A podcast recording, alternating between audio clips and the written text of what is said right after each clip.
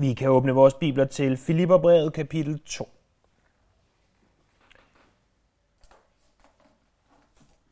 Vi begyndte for nogle uger tilbage at se på, på det her vidunderlige afsnit, som på sin vis begynder i vers 1 og på sin vis begynder i vers 5. Øh, for at få sammenhængen med, så lad os læse fra Filipperbrevet kapitel 2, vers 1, i det vores fokus i dag er vers 7 og 8.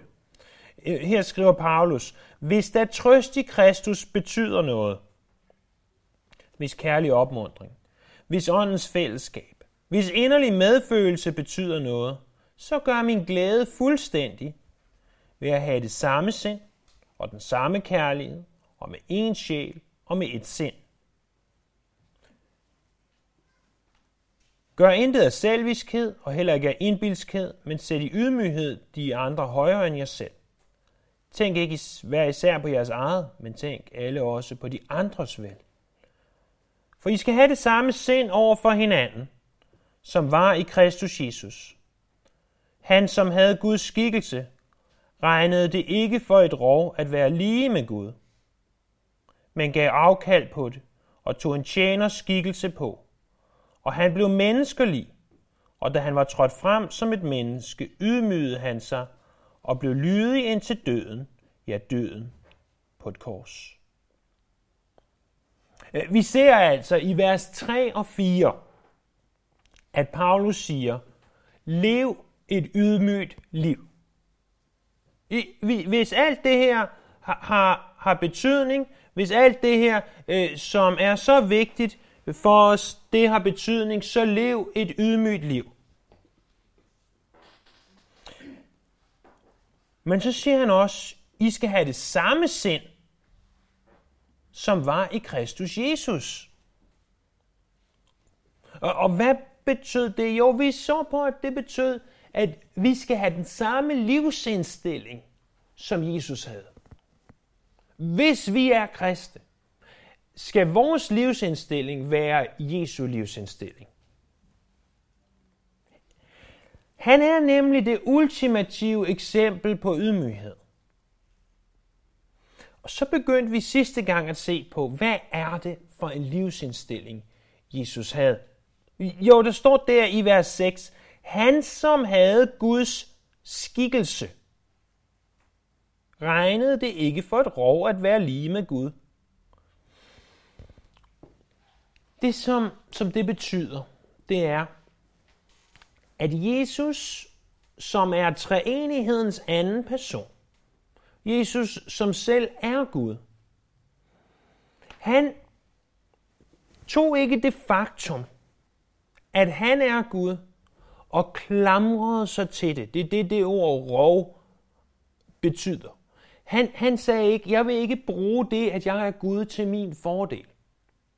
For når vi fejrer jul, hvad er det så, vi fejrer? Jamen, så fejrer vi, at ordet blev kød og tog bolig blandt os. Vi fejrer, at Jesus kom her til jorden, og han øh, blev født som en baby, og han voksede op og, og blev en, en voksen mand, og at han så ultimativt døde på et kors og opstod igen. Men hvis Jesus i de cirka 33 år, hvor han var her på jorden, havde sagt, jeg bruger det, at jeg er Gud, til min egen fordel, hvordan vil du så nogensinde kunne sige til ham, jeg ved, du forstår mig, Gud. For en stor del af pointen med, at Jesus kom til jorden, var netop, at vi aldrig, aldrig, aldrig skal kunne sige til ham, du forstår mig ikke, Gud. For han forstår os, for han var menneske.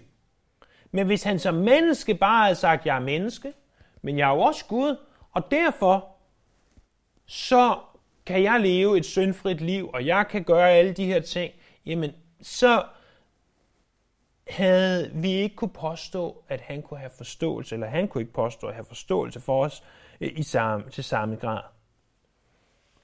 Lad os så uddybe det videre ved at se, hvad der står i vers 7.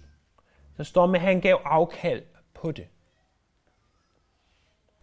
Øh, jeg bliver nødt til at kaste et græskår ind her, fordi øh, ordet afkald er på græsk øh, kenoo.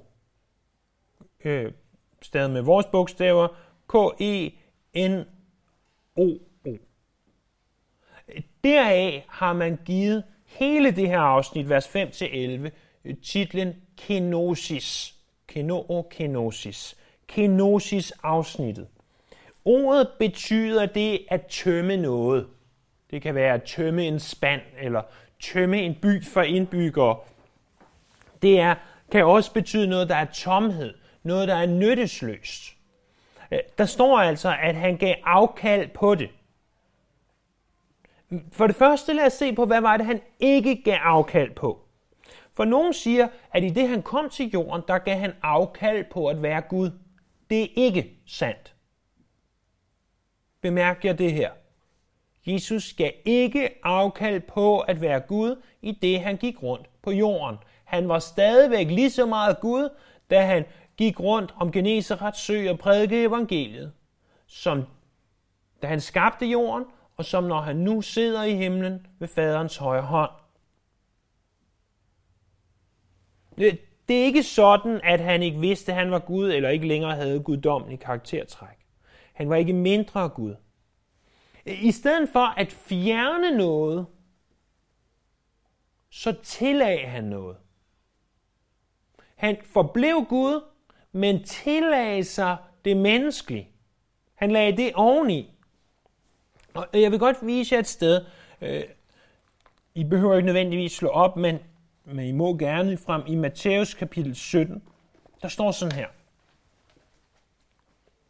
Øh, seks dage efter tog Jesus, Peter og Jakob og hans bror Johannes med sig og førte dem op på et højt bjerg, hvor de var alene. Øh, og han blev forvandlet for øjnene af dem, og hans ansigt lyste som solen, og hans klæder blev hvide som lyset. Og se, Moses og Elias kom til syne for dem og talte med dem. Og så sker der forskellige ting. I det, at Jesus er på det her høje bjerg, sammen med Peter, Jakob og Johannes, der løftes sløret for, hvem han virkelig er. At han stadigvæk er Gud. De får lov til at se en fli af, at han er Gud. Så det første, jeg godt vil have, I bemærker, det er, at da Jesus gik rundt på jorden, var han stadigvæk lige så meget Gud, som når han sidder i himlen nu. Men hvad var det så, han gav afkald på? For der står jo, at han gav afkald på et eller andet. Jamen, det der bogstaveligt talt står, hvis man oversætter det græske ord for ord, så står der, han udtømte sig selv. Øh, han, han gav afkald på sig selv. I, han, øh, sagt med andre ord, han gav sit liv. Det var det, han tømte ud. I, i 2. Korinther 8.9 får vi et yderligere indblik, hvor der står, I kender vor Herre Jesu Kristi nåde. Han for jeres skyld blev fattig. Skønt han var rig. For at I kunne blive rige ved hans fattigdom. Jeg ved ikke, har nogen af jer set de her fjernsynsudsendelser? Jeg tror, de hedder Undercover Boss. Det handler om øh, de her store amerikanske firmaer, hvor at deres øh, øverste chef, som ingen nogensinde vidste eksisterede, tror jeg næsten, han trækker i arbejdstøjet. Og, og så går han måske ned på en fabrik og, og står og hjælper dem der, eller går med ud og gør rent, hvis det er et rengøringsfirma, eller simpelthen trækker i arbejdstøj, og så under dække af, at, øh, at de er ved at lave et øh, tv-show om ham her, der skal være praktikant eller et eller andet, så bliver det filmet, og så til sidst så viser det sig jo så selvfølgelig, at han var undercover boss, altså en chef under dække.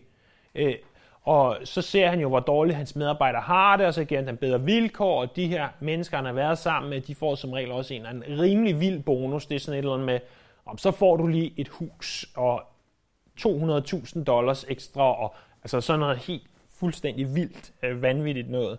Men øh, Det er altså sådan en, en ærke-amerikansk tv-udsendelse, der eksisterer. Jeg tror ikke, at der er så mange af dem i Danmark, fordi at de chefer, der er, dem ved de fleste godt allerede, hvem er.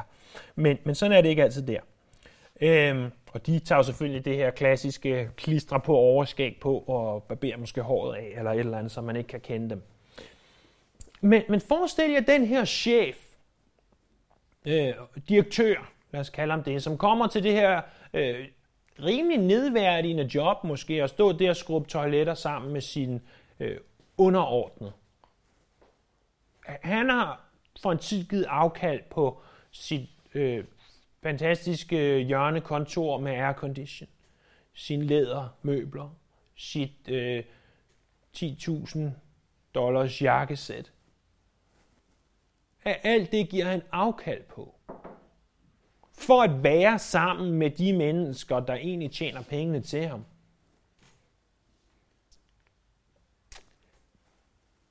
Men uanset om han har givet afkald på alt det, uanset om han er nødt til at gå og skrubbe toiletter, eller save brædder igennem, eller hvad han nu skal, så vil han jo på et hvert tidspunkt kunne sige, du er fyret. Eller han vil på et hvert tidspunkt kunne sige, øh, nej, sådan gør vi ikke, fordi at på mit visitkort står der, at det er mig, der bestemmer i den her virksomhed. Men det vælger han i en uge, eller hvor lang tid nu er der, ikke at gøre, for at det her tv-program kan blive lavet, og de kan få, hvad de nu får ud af det tv-program. Lidt det samme var det, Jesus gjorde. Han, han kom til den her jord. Han siger, jeg gav afkald. Jeg, jeg bliver fattig for en stund ved at komme til den her jord. Og, og leve på jorden i 33 år under ganske ringe kår, sådan rent menneskeligt set. Han blev ikke født ind i et palads, han blev født i en stald. Han, han voksede op i, ikke i en af verdens store byer, men i en landsby i Galilea. Til enhver tid vil han kunne have, så at sige, trukket visitkortet ud og sagt, prøv at høre venner, det er ikke jer, der bestemmer. En dag, der skal være det knæ bøje sig for mig. Øh, I skal da ikke prøve på at gøre sådan og sådan. I skal bøje jeres knæ for mig. Men Jesus sagde ganske frivilligt, nej, jeg gør ikke brug af det. Ikke for min egen vindings skyld.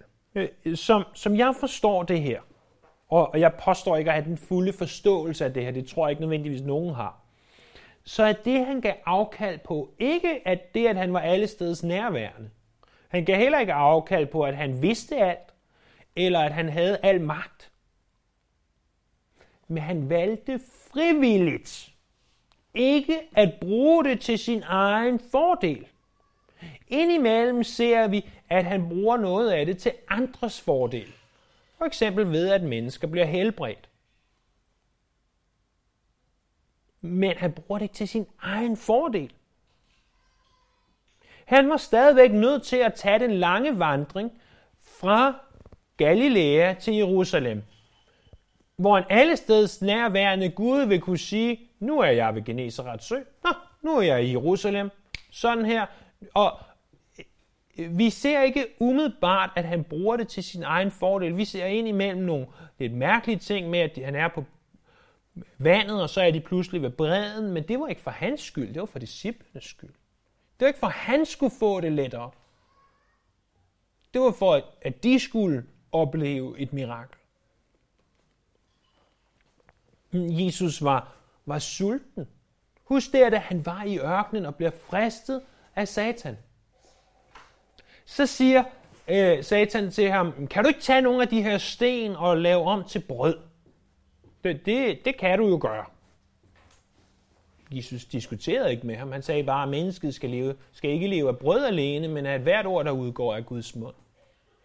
Det faktum, at han rent faktisk kunne tage sten og lave tilbrød, var ikke noget, der blev brugt til hans egen personlige vinding. Forestil dig, hvad det ville gøre for os, hvis han havde gjort det. Hele den her fristelse i Matthæus kapitel 4, øh, en stor del af det eksisterer, for at vi må kunne sige, Jesus, du har medfølelse med os. Jesus, du ved, hvordan vi har det. Du blev fristet i 40 dage, 40 nætter, og du sagde nej.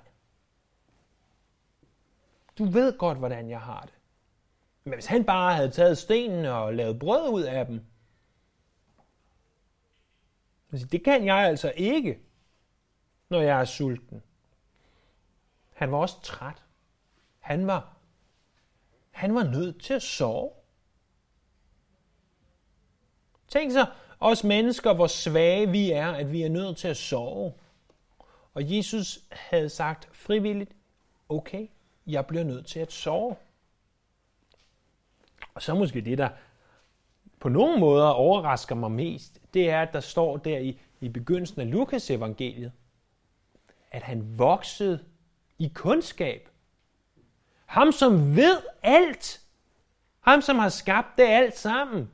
Ham, som kunne, kunne have forklaret dem om, om Pythagoras' læresætning, før Pythagoras overhovedet fandt på det, og ham, som kunne have fortalt dem, hvem der byggede pyramiderne, og fortalt dem alt muligt andet.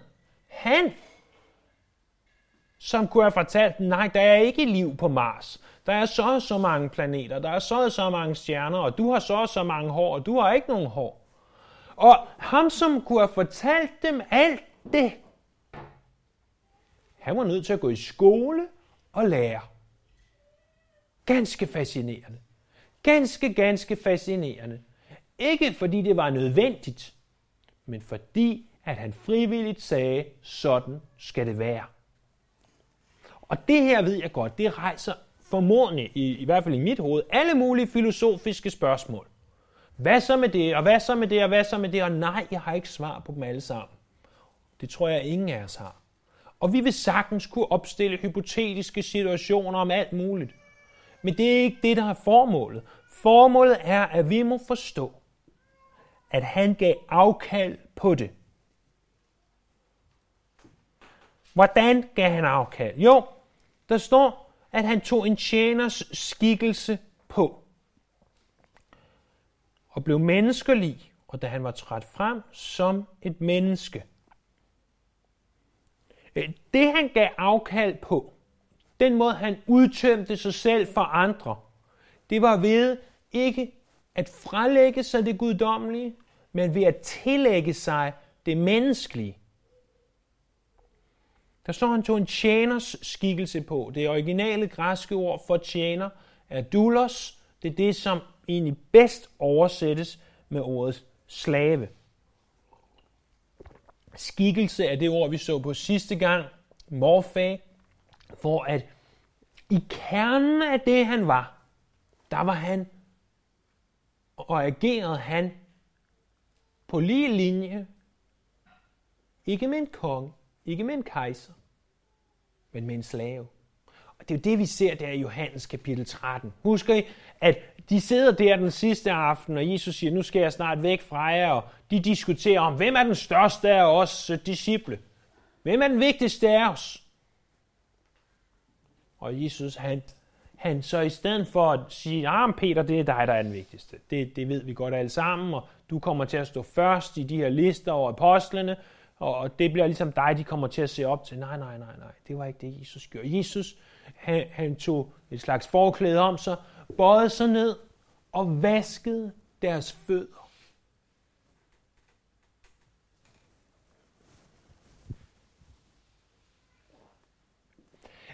Jeg vil have rimelig lidt lyst til at vaske jeres fødder.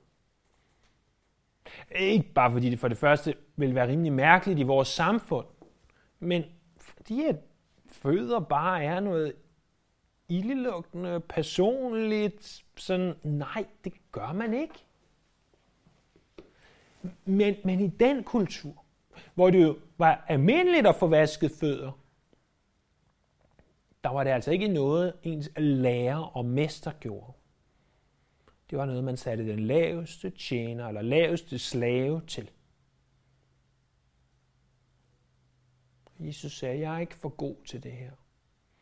I taler om, hvem der er den største. Lad være med at stræbe efter at blive den største. Stræb i stedet for efter at være den, der tjener de andre mere. Det er vigtigere, siger han. Han tog en tjeners skikkelse på. Han blev i, i kernen af det, han var, en tjener. Der står i Markus 10:45, end ikke menneskesønnen er kommet for at lade sig tjene, men for selv at tjene og give sit liv som en løsesum for mange.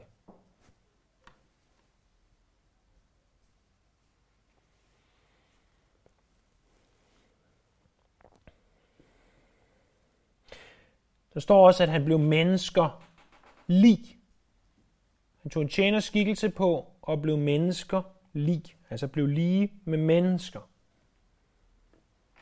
Øh, han var et rigtigt menneske. Han kom i kødet. Han havde en fødsel, som vi ved ganske meget om, fordi vi fejrer den hvert år. Øh, han havde en familie. Han følte sult, arbejdede, sov, græd, glædede sig osv.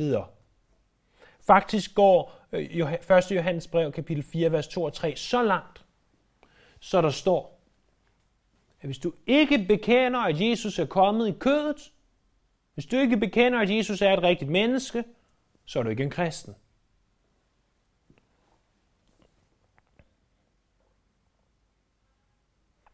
Han havde ikke bare det indre et menneske, han havde ikke bare en sjæl og følelser osv. Han lignede rent faktisk et menneske.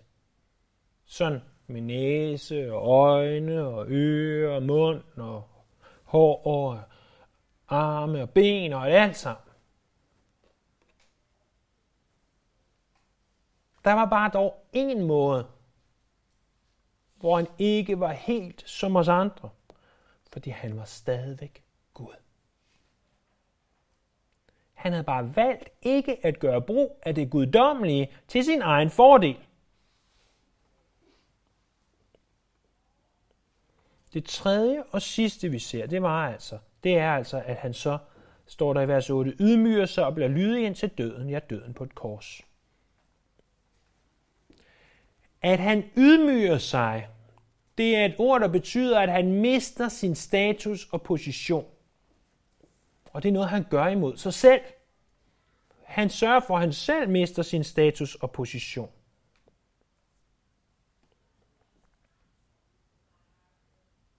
Vi ser også, at han ydmyger sig helt ind til døden. Ja, døden på et kors. Korsfæstelsen var noget af det værste, man kunne tænke sig til. Ikke bare fordi det indeholdt uudholdelig smerte, og det har vi ofte talt om, hvor forfærdeligt det var. Men fordi at i henhold til Moseloven, så var en enhver, der hang på et træ, forbandet. Og ifølge Cicero, så var det en, sli, en, en død kun en slave værdig. Det var en død fyldt med skam, står der i Hebræerbrevet kapitel 12, vers 2.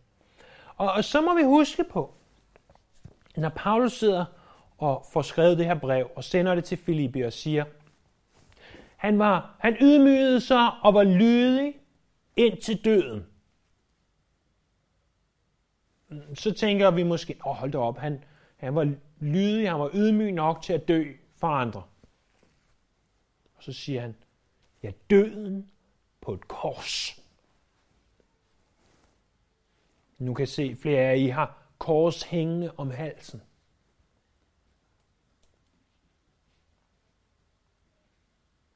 Tomme kors, heldigvis. Jeg bryder mig ikke om de kors, hvorpå at Jesus stadigvæk hænger, for der er han ikke mere. Men I har nogle tomme kors hængende om halsen.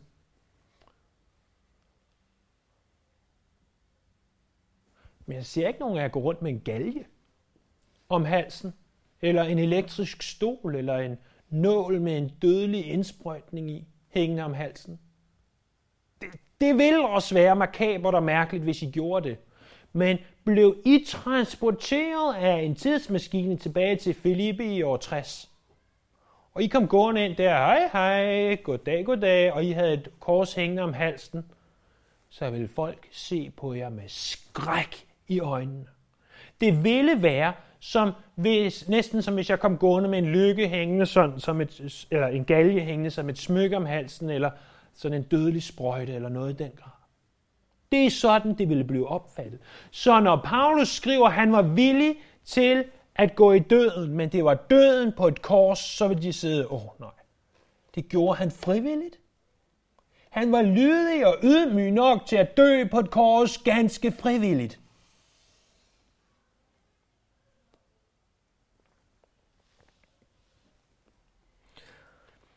Lad os prøve at opsummere det her. Fordi det vi opsummerer det, så tror jeg, at vi ser noget af, hvor ydmyg var Jesus egentlig. Jo, Jesus han er treenighedens anden person. Han er Gud. Mm, øh, det, at han er Gud, det var ikke noget, han valgte at bruge til sin egen fordel. I stedet for så valgte han at ydmyge sig. Han gav afkald på sine privilegier, men han gav ikke afkald på sin guddommelighed. Det er ligesom direktøren, der gav afkald på hjørnekontoret, jakkesættet osv. et stykke tid. Men hvis han ville, kunne han stadigvæk styre hele virksomheden øh, fra der, hvor han var. Han udførte stadigvæk mirakler til andres fordel. Han gav afkald ved at blive et menneske, men næsten alt, hvad det indebærer, dog uden synd. Og faktisk gås der så langt til at sige, at han blev en slave i sin ydmygelse. Men han ydmygede sig endnu mere. Han var villig til at gå i døden. Og ikke bare en hvilken som helst død, men en forfærdelig, ydmygende, kun en slave værdig død. Døden på et kors. Så ydmyg er Jesus.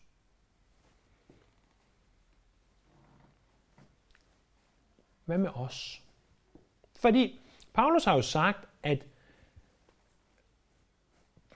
kristne, de er sådan nogle, der lever i ydmyghed. Hvad lærer det her dig og mig om vores ydmyghed?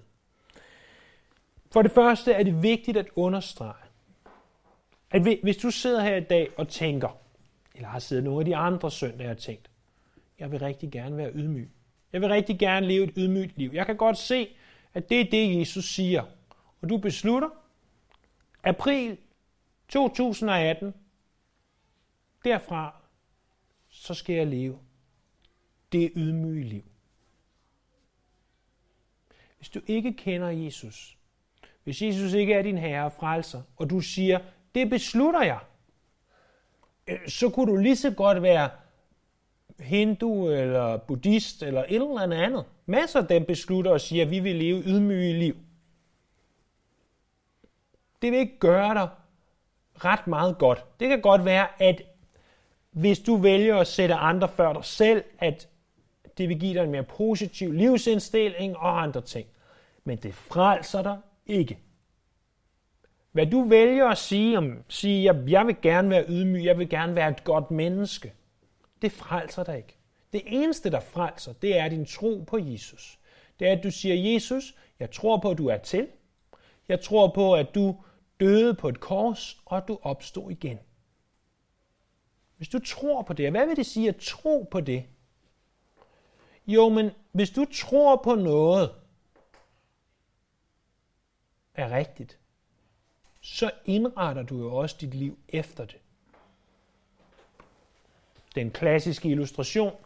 Hvis jeg tror på, at der er en bombe hernede bag ved talerstolen, men jeg bliver ved med at stå her og plapre løs, jeg siger, prøv at høre, der er en bombe hernede, jeg kan se, at nu står der, der er tre minutter tilbage. Men vi har lige to pointer mere, vi skal nå igennem. Så vil min tro på, og din tro på, at der virkelig var en bombe hernede, ikke være særlig stærk. Eller troen på, at bomben ville gå af, medmindre jeg havde et direkte dødsønske. Men hvis det ikke var tilfældet, og jeg bare, så er det nok ikke det, der er rigtigt. Hvis jeg lige pludselig fandt ud af, hov, der ligger en bombe hernede, der står der tre minutter tilbage, så vil jeg skynde mig og råbe tallet ud, ud, ud, ud, ud, ud, så hurtigt de kan. Fordi at, at min tro på, at det er der, fører til handling.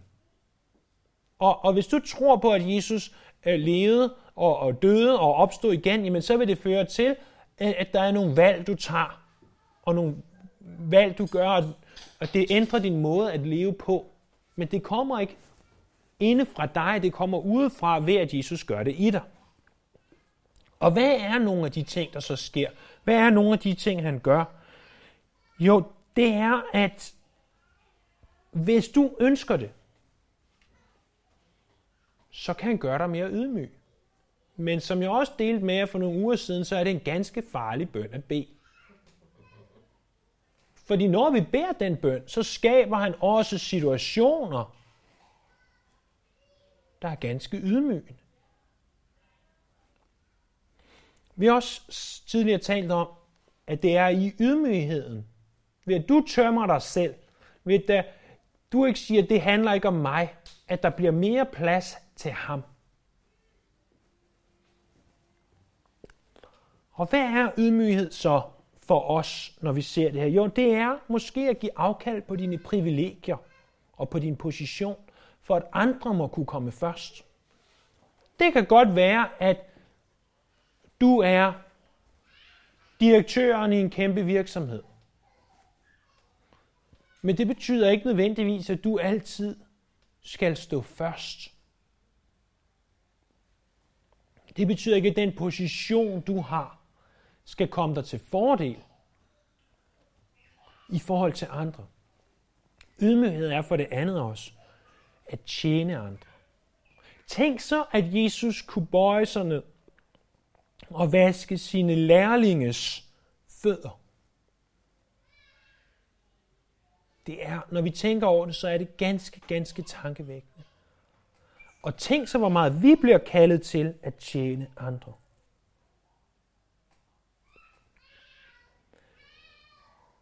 Ydmyghed er for det tredje at være villig til at dø for andre.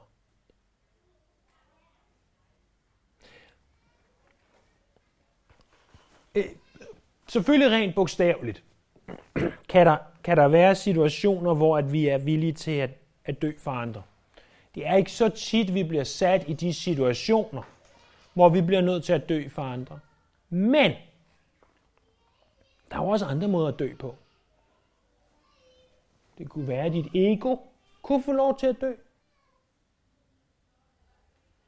Det kan være nu, at du sidder og tænker, ah, de børn, hvorfor larmer de så meget? Men at du kan få lov til at dø til dig selv. Og sige, nå jo, men det er jo ikke kun mig, der er her. Det er også dem, der er der. Det handler ikke om dig. Det handler ikke om mig. Det handler om den person ved siden af dig.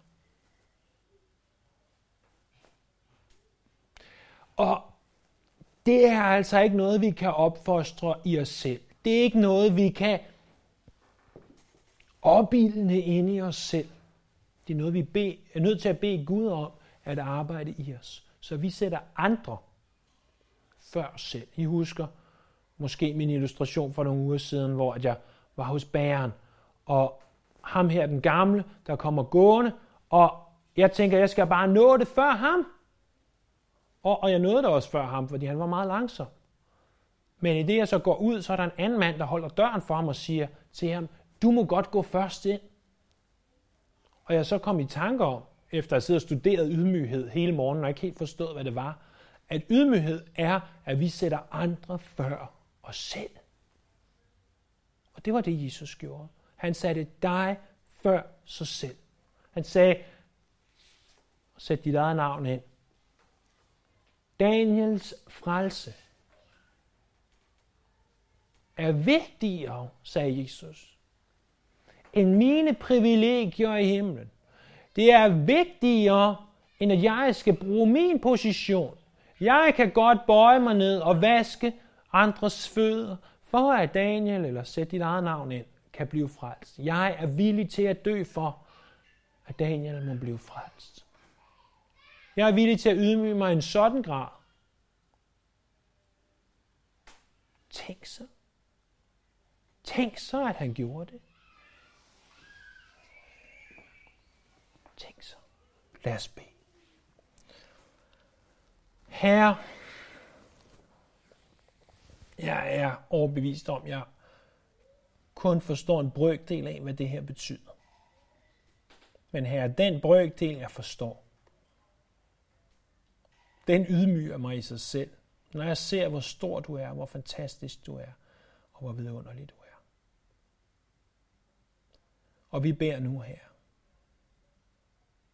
at du vil slå de her sandheder fast i vores hjerter, så vi må forstå, at du må blive større her, og vi må blive mindre. Amen. Amen.